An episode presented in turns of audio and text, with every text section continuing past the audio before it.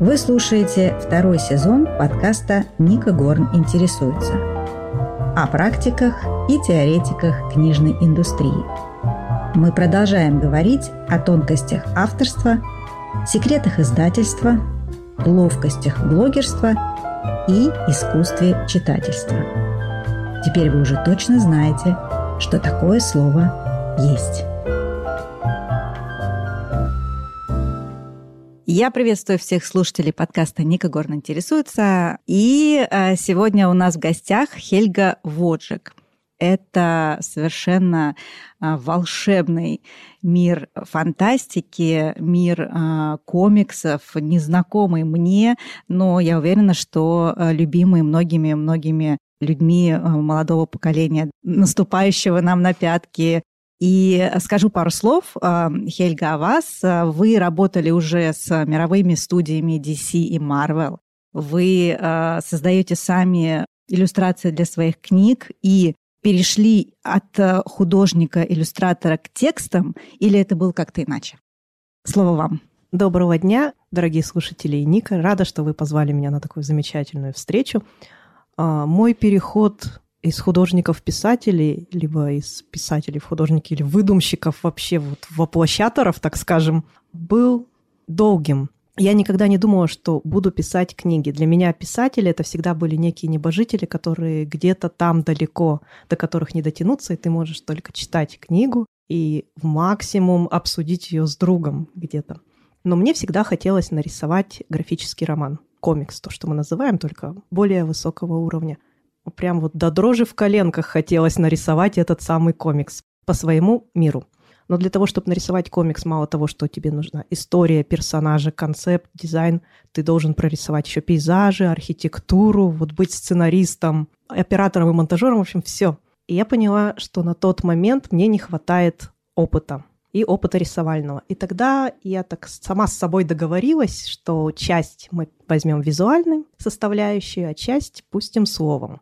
И знаете, вот это слово, оно затягивает, потому что не все ты можешь воплотить в образе, так же, как не все передать словом. А когда вместе, то получается некий такой синергетический коктейль.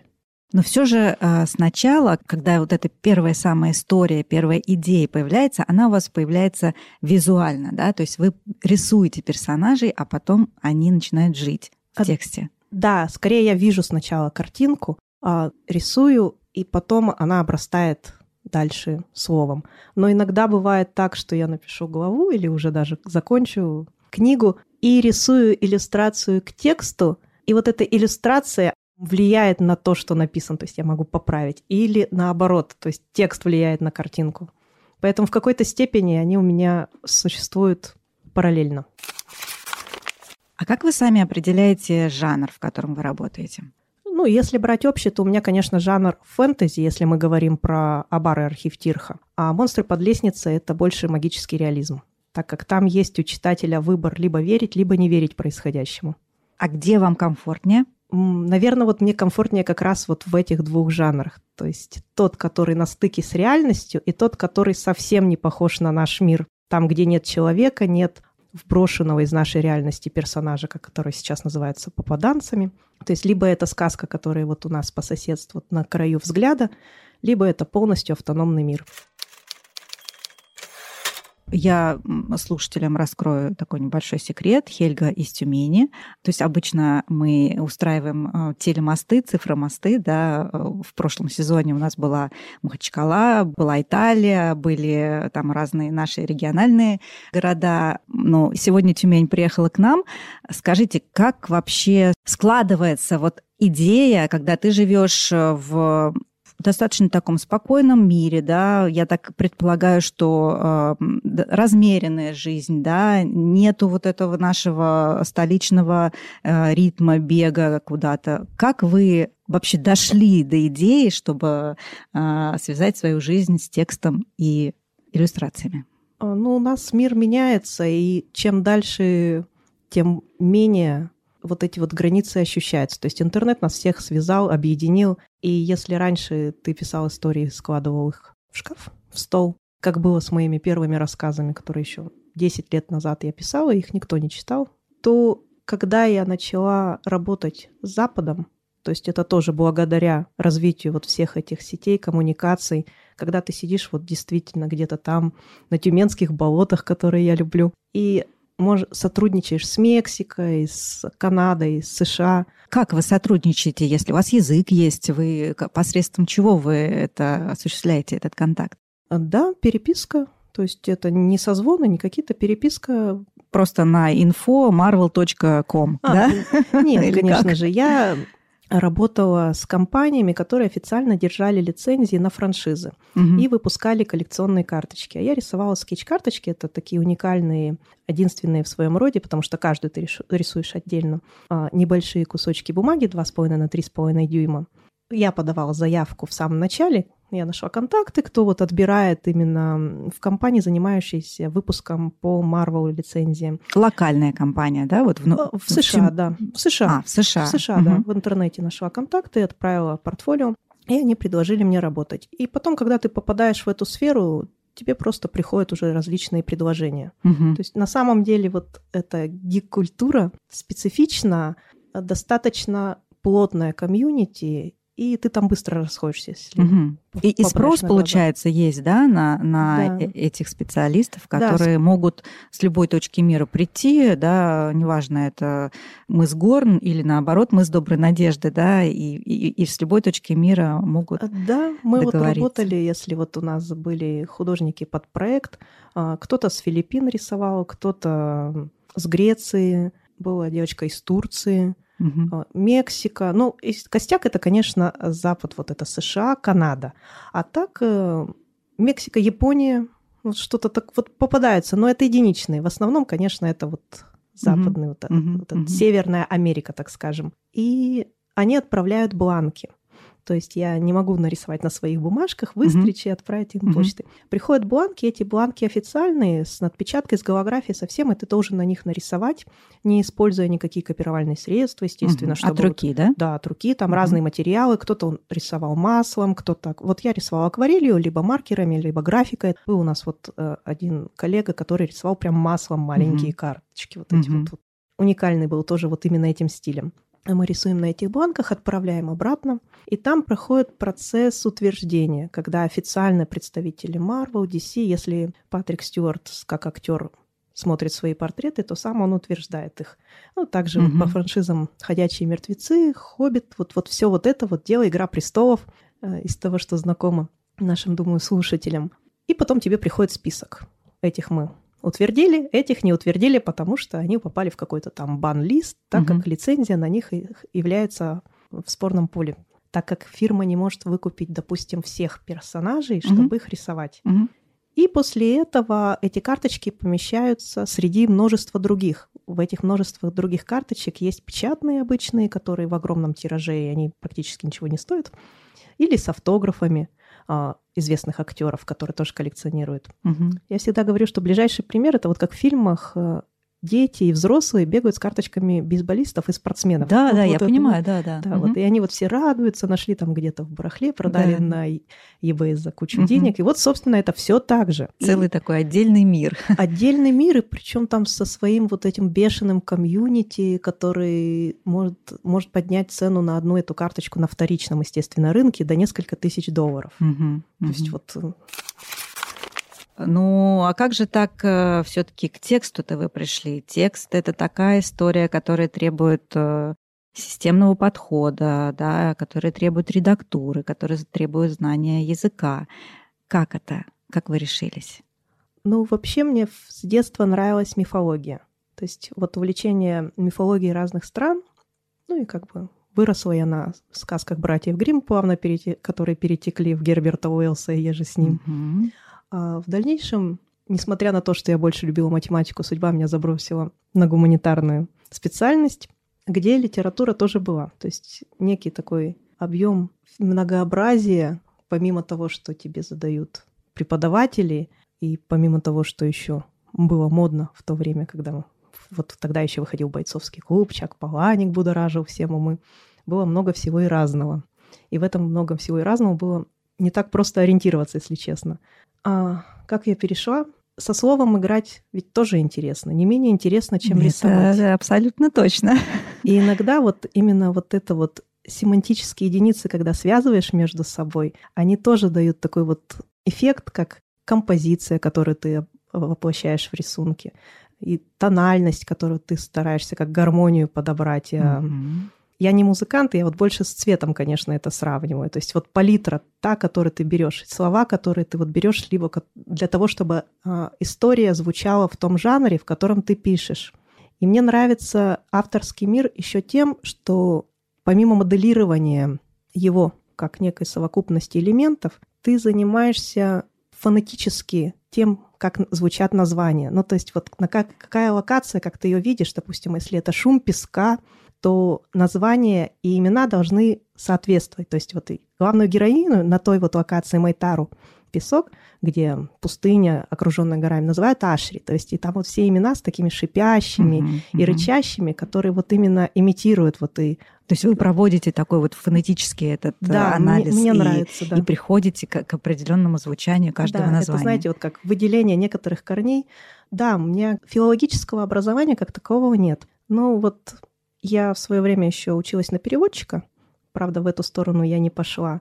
И вот эти вот все трансформации, когда проходишь, как один язык преображается в другой, это вот тоже целое искусство. И мне всегда нравилось, как вот один язык эм, перетекает в другой. Даже вот есть некоторые общие элементы общей языковой группы, и есть совершенно инородные, если мы сравним там японский язык и испанский. И вот это вот тоже своя магия. Ну, история показывает, что образование, э, наоборот, э, часто мешает, да, если мы говорим про литературу, чем разнообразнее жизнь автора, тем разнообразнее будут его тексты. Поэтому это здорово. А сейчас, получается, вы в профессии уже порядка 15 лет. Ну, я рисовала, да, где-то 7 лет я только посвятила карточкам. Угу. И потом я вот, можно сказать, да, где-то лет 10-15 с иллюстрированием. А первая книга вышла у меня в 2020 году. Ну, наверное, я еще так очень маленький писатель. Нет, но публикация это публикация. Да. Когда ты все равно и ты идешь к этому, и ты, ты э, там предпринимаешь какие-то шаги и усилия, все равно я считаю, что это уже путь, это уже путь в профессии. А оглядываясь назад, вы бы сейчас э, выбрали что-то другое для себя, какую-то другую реализацию, или вам нравится здесь? Нравится, если бы у меня было больше времени и сил, так скажем, больше жизненный путь, который отмерен каждому человеку, я бы еще хотела, наверное, заняться что-то из разряда анимации, чтобы и, может быть, программирование. Чтобы динами... динамичные были рисунки у вас. Динамичные, да? да, и игру разработать, то есть вот в эту mm-hmm. сферу. Mm-hmm. Бог не наделил меня талантом к пению и танцам, поэтому в сферу изобразительных искусств мне как-то ближе путь. Угу. А в детстве кем хотели стать? В детстве я хотела быть палеонтологом и копать динозавров в пустыне Гоби. Четкий план. Да, вот, вот прям вообще вот очень хотелось прям выкапывать динозавров. Спустя пару лет я уже решила, что ладно, могу без динозавров, могу быть просто как агент Малдер Искали, искать внеземные формы жизни и быть агентом ФБР в особом подвальном отделе. С чем сейчас совмещаете вашу творческую деятельность? А, сейчас э, творческая деятельность, наверное, это у меня книги, а работа рисование. Поэтому, mm. знаете, когда-то у меня была приличная человеческая работа. И хобби у меня было рисовать. После того, как я решила, что рисовать я буду уже как работу, я завела себе хобби писать книги. И вот сейчас вот как-то вот я не очень понимаю, как оно все мутировало. И недавно я решила, что пора рисовать уже комиксы. Это будет, пожалуй, моим хобби. И когда-то я задумала, что, может быть, стоило вышивать. Ну, ну вот так вышло. А какая из ваших книг у вас самая любимая? Любимая у меня, конечно, первая книга — это «Абар», вот, которая вышла совершенно недавно. «Абар. Пепел и крылья». «Пепел и крылья». С нее все началось. Это вселенная. Песок Майтару как раз авторский мир. Архив Тирха — это приквел к этой книге, то есть его лучше читать первым, чтобы было более лояльное вхождение, так как угу. Абар он сразу вбрасывает в мир, в историю. Но монстры, она вот отдельная, моя книга «Монстры под лестницей». Я ее тоже люблю, но она предполагает больше свободы именно для читателя. То есть там, если в Абаре архивы Тирха я, возможно, как автор-тиран не оставляю читателю выбора. То есть тут вам и иллюстрации, вот вам бестиарий, вот картинки, как выглядит все и вся, Мгм. и описание. То в монстрах очень широк диапазон. Вы даже главного героя можете представить так, как вам угодно. Мгм. Да, вы, вы, вы даете э, волю фантазии Да. читателя, да. и он может разгуляться. Хотя тут я тоже вижу иллюстрации, э, безусловно, присутствуют, да. Да, без них как-то я уже не могу. А по э, возрастному цензу у вас какая аудитория ваша? Янка Далт я знаю, но тем не менее, вот самый нижний предел, с какого возраста можно читать? Первоначально, когда я писала «Монстры под лестницей», это было от 10 лет. Но для печати в No Sugar Books, АСТ, мы решили немножко поднять возраст э, истории и добавили элементы хоррора, то есть Мгм. ужастиков. Мгм. И я как шучу по этому поводу, главного героя там зовут Макс. Макс такой, за что? Вот за что вы меня так? Я говорю, Макс, ты хочешь издаться? Терпи. И вот Макс терпел. Есть вы- разговариваете со своими героями, да, они И к вам на- приходят по Да. ночам. Нет, по ночам, благо, не приходят. Знаете, самые страшные сны у меня, когда ты ночью во сне дописал или дорисовал проект, проснулся, а не готово. Да, там ты, ты же думал, что уже да, все есть. ты да? уже обрадовался. И вот Да. первые мгновения очень обидно. Поэтому д- 10 это вот по монстрам, но я всегда говорю родителям, если вы хотите дать книгу ребенку, ознакомьтесь, что там написано.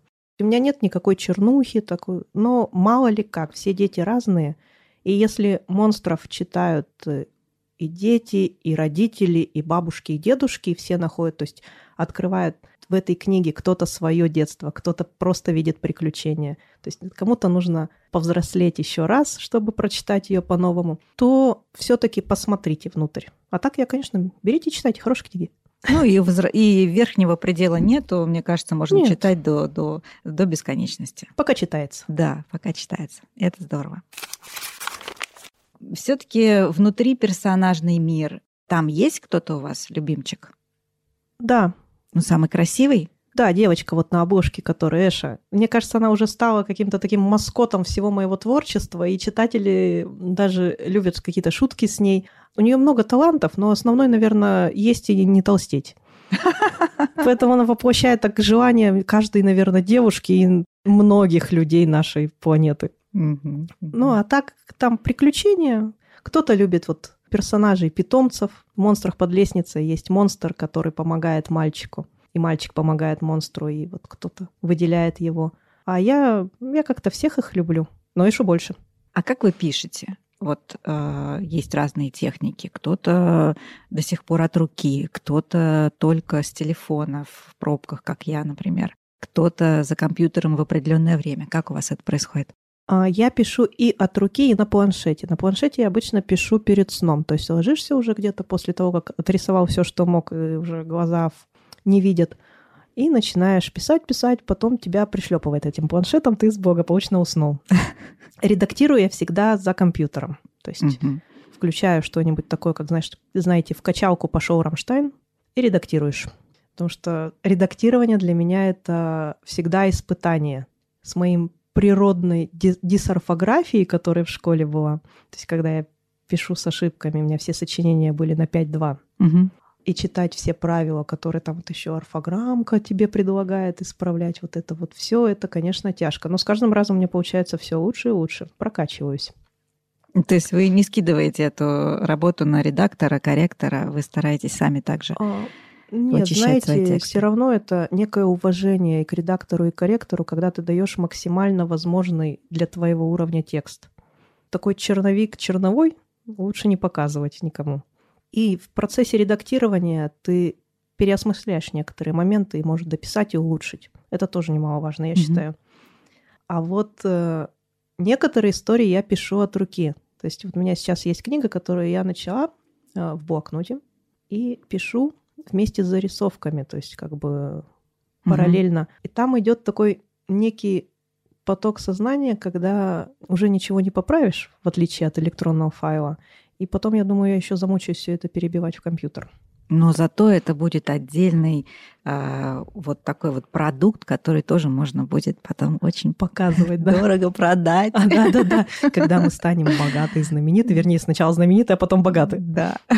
да Он да, будет так. выставлен в музее. Это, это всегда здорово, когда есть вот такой какой-то живой носитель, где автор оставляет часть себя. Знаете, еще вот я сравниваю, всегда я же все равно начинала рисовать э, с традиционных средств, и теперь перешла на цифровые, потому что цифровая иллюстрация, она облегчает путь в бумагу. Не в плане того, что она больше нравится людям, а именно с технической точки зрения. Сканирование акварельных рисунков — это та еще головная боль. И также с написанием от руки. У тебя больше ответственности перед собой не испортить вот это вот, знаете, ощущение, когда можно отменить команду, угу. оно иногда притупляет вот наше угу. чувство угу. самосохранения, так угу. скажем, и контроля.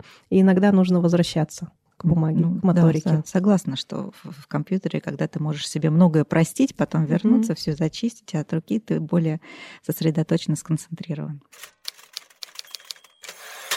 Все же, если говорить про работу с издательством, я понимаю, что перед тем, как вы попали в АСТ и No Sugar, вы э, общались с другими издательствами, но вот в рамках вашего сейчас издательства, как вам живется, что бы вы хотели, может быть, изменить, э, или наоборот, э, вам все нравится, и уже в процессе вашего общения уже что-то изменилось? Поделитесь внутренней кухней. А, знаете, вот редакция No Sugar Books — это как будто ты в сказку попал. Там такие активные сотрудники, они вот постоянно предпринимают какие-то действия, чтобы книги наши продавались. Это очень удивительно. То есть ты не только пишешь, но ты еще вот окружен вниманием и заботой. Что бы я хотела изменить, я бы, наверное, хотела филиал открыть в Тюмени их, чтобы вот ходить и обниматься каждую неделю. А в Москву не наездишься, и как хочется больше общения. А так, э, конечно, это очень высокая скорость, очень бережное отношение к автору. То есть никто не будет против шерсти идти, всегда конструктивный диалог. И они всегда открыты к предложениям. То есть я там говорю, давайте, давайте сделаем открыточки и раздадим их всему миру. Он говорит, давайте. А вот с э, точки зрения текста все-таки работа с редактором, вы уже нескольких наверняка э, прошли, да, вот есть э, такие моменты, которые вы бы нашим слушателям, нашим начинающим авторам могли бы посоветовать, как это делать? Вы знаете, иногда почему-то писатели и авторы считают, что редактор враг. Ну вот есть такое. Вот у меня был случай еще при первом издании Абара он проходил редактуру, ну, именно редакторскую правку издательскую. Там не было сильно каких-то изменений, то есть таких вот, чтобы... Но мне понравилось, что человек, который читал мой текст, он вник в этот текст. И где-то ближе к концу у меня слетела речевая характеристика персонажа. То есть он резко начал путать буквы, хотя говорил чисто. Угу. И редактор написал, что вот этот же персонаж, он у нас в принципе образованный и грамотный, и вот это вот несоответствие. Я говорю, и правда ведь, угу. потому что глаз иногда замыливается, и ты не, сам не замечаешь. Ты смотришь и не столько читаешь, сколько видишь картинками свой текст. Угу. И тогда я вот поняла, что редакторы это вот... Э, это под... тыл такой, надежный тыл. Конечно, да? они не хотят текст прогнуть под себя. Они хотят сделать текст лучше для читателя. И иногда нам нужно идти на этот компромисс. И этот компромисс иногда делает книгу лучше, и даже не иногда, а часто. Но бывают какие-то вопросы, когда мы спорим. Тогда сейчас в No Sugar у меня корректоры только смотрят текст. Mm-hmm. То есть в этом плане mm-hmm. проблем особо нет. А, тоже был момент, когда персонажи играют в игру, местная у них игра шархи, похожая на шахматы. Mm-hmm. Играют они на деньги. И вот возник вопрос, есть ли это азартные игры, то есть которые повышают нам да, да, да, возрастной ценз. Да, угу. ценз. И мы решили, что нет. В принципе, там нет, хотя и нет осуждения, но оно и не подается как азартные игры. То есть упоминается, что есть такая игра, и иногда они же могут играть и бесплатно, и на деньги, и всяко разное, в зависимости от этого. То есть, да, можно всегда вступить в коммуникацию и конструктивно решить вопрос. Ну, я вообще, в принципе, не конфликтный человек. Ну что ж, я желаю всем э, начинающим, продолжающим э, авторам иметь такие же прекрасные отношения с издательством. благополучные и долгоиграющие. Давайте перейдем немножечко к читательству, да, потому что мне всегда интересно, чем наполнен человек, что его сделало и тем, кем он есть. Как вы думаете, вот самые три, наверное, таких основополагающих книги, которые живут внутри вас? Три — это всегда так мало. Хуже этого бывает только Можно одна. по авторам. Знаете, у меня как-то в разные периоды времени эти книги меняются. Если говорить вот, что так вот совсем перевернуло мой мир, очень банально «Властелин колец» в свое время. Я прочитала его достаточно в взрослом состоянии, и вот этот вот волшебный мир, это, конечно, было потрясающе. Если откатывать дальше, в детство, то это Герберт Уэллс. «Остров доктора Моро» я прочитала в 11 лет. Мгм. И дальше был Человек-невидимка, Машина времени. И мне это все так понравилось. Все вот эти игры со временем, все эти монстры и висекции, и вот, вот, вот все, что можно там вложить. То есть, когда ты маленький, ты же не считываешь какие-то аналогии с обществом, это посылы, ты воспринимаешь историю, приключения. И, наверное, вот как бы часть вот этих приключений, заложенных в меня, они перешли в мои книги. И в свое время почему-то мне сильно запал в душу, наверное, Метерлинг. М. Вот. Синяя птица. Слепые, вот незваные, Мгм, вот как мгм. бы. И недавно я приобрела книжечку «Синюю птицу» вот перед отъездом, Мгм. как раз в синей обложке 73-го, по-моему, года. О, круто, круто. Поэтому хочу приехать, перечитать и перечитать с целью, так как у меня проект сейчас книги, где будет некий такой амаш в сторону синей птицы. Не ритейлинг, а именно такой вот... Я хочу собрать все те книги, которые повлияли на меня эпизодически, и Мгм. вложить их вот в, именно в такое вот обрамление истории. Мгм. то есть- Ну, как а-ля фанфик сделать. А оно И- нет- Или все таки такие в виде небольших пасхалочек, которые да, там... будут, пасхалочек. да? То есть Мгм. не, не фанфик, а скорее как э, элементы, которые тоже формировали героиню. Кстати, интересно будет на синюю птицу сделать фанфик, мне кажется. Да, А вот осовременить ее, да, вложить в, ка- в какой-то сеттинг э, понятный. А, учитывая, что как бы есть мнение, что они путешествуют по загробному миру после смерти, Да, раз встречают, вот, да, то это да. будет такой достаточно темная история, которая бы заиграла своими Круто. неоновыми. Мы сейчас родили идею. Да. Получается, что вас никто не принуждал к чтению, это были родители, да, может быть, какие-то друзья. Кто вам э, давал книги? А, Я считаю, что пример это всегда родители и школа. Мой преподаватель истории всегда подсовывал мне задачники по истории, кассеты по мифологии, книги. Он говорил, почитай, тебе это интересно. Мгм. И вот, вот всегда должен быть в жизни человек, который тебе даст правильные какие-то и нужные книги. Книги, которые тебя заинтересуют. И ты тогда начинаешь читать сам уже дальше. Тогда пример родителей. Был еще момент, наверное, мне было лет восемь. Тогда еще были популярны вот Барби, каждая же девочка хочет Барби, там Кена, вот это все дела. И мама говорит, выбирай, мы подарим тебе на Новый год либо Кена для твоей, типа Барби, либо трехтомник «Жизнь животных» Альфреда Брема. Судя по тому, какой у меня расширенный бестиарий в книгах, все догадаются, что я выбрала.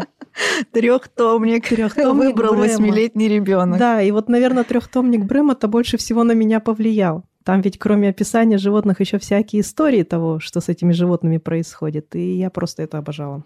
То есть для вас интереснее читать скорее про что, а не про как. Да, про природу я люблю нонфик читать, но в то же время я люблю и триллеры. Чем страшнее, тем для вас будет лучше. чем запутанней, так скажем. То есть это не столько ужастики, сколько триллеры криминального толка с расследованиями. То есть из жанровой литературы, которой я отдыхаю, это вот ловля маньяков. Это уже литературная привычка?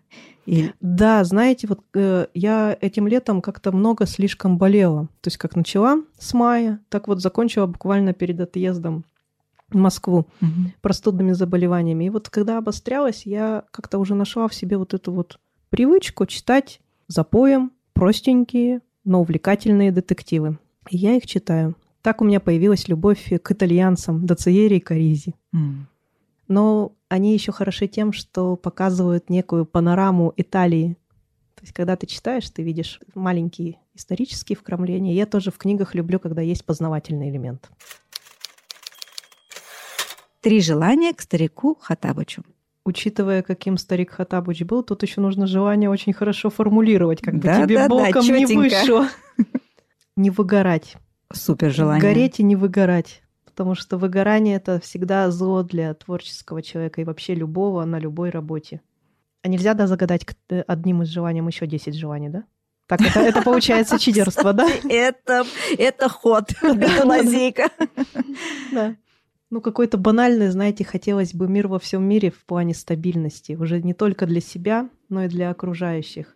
Но я бы сформулировала это очень тщательно, потому что спокойствие и мир во всем мире иногда может совсем хатабычем обернуться не тем, чем мы хотели. Давайте так, повышение уровня гуманности человеческой расы. Гуманности и разумности. Знаете, адекватности хотелось бы больше. Это мы уже сколько на загадывали? У него там борода еще осталась. Два, да, еще, еще один вол- волосок вырываем.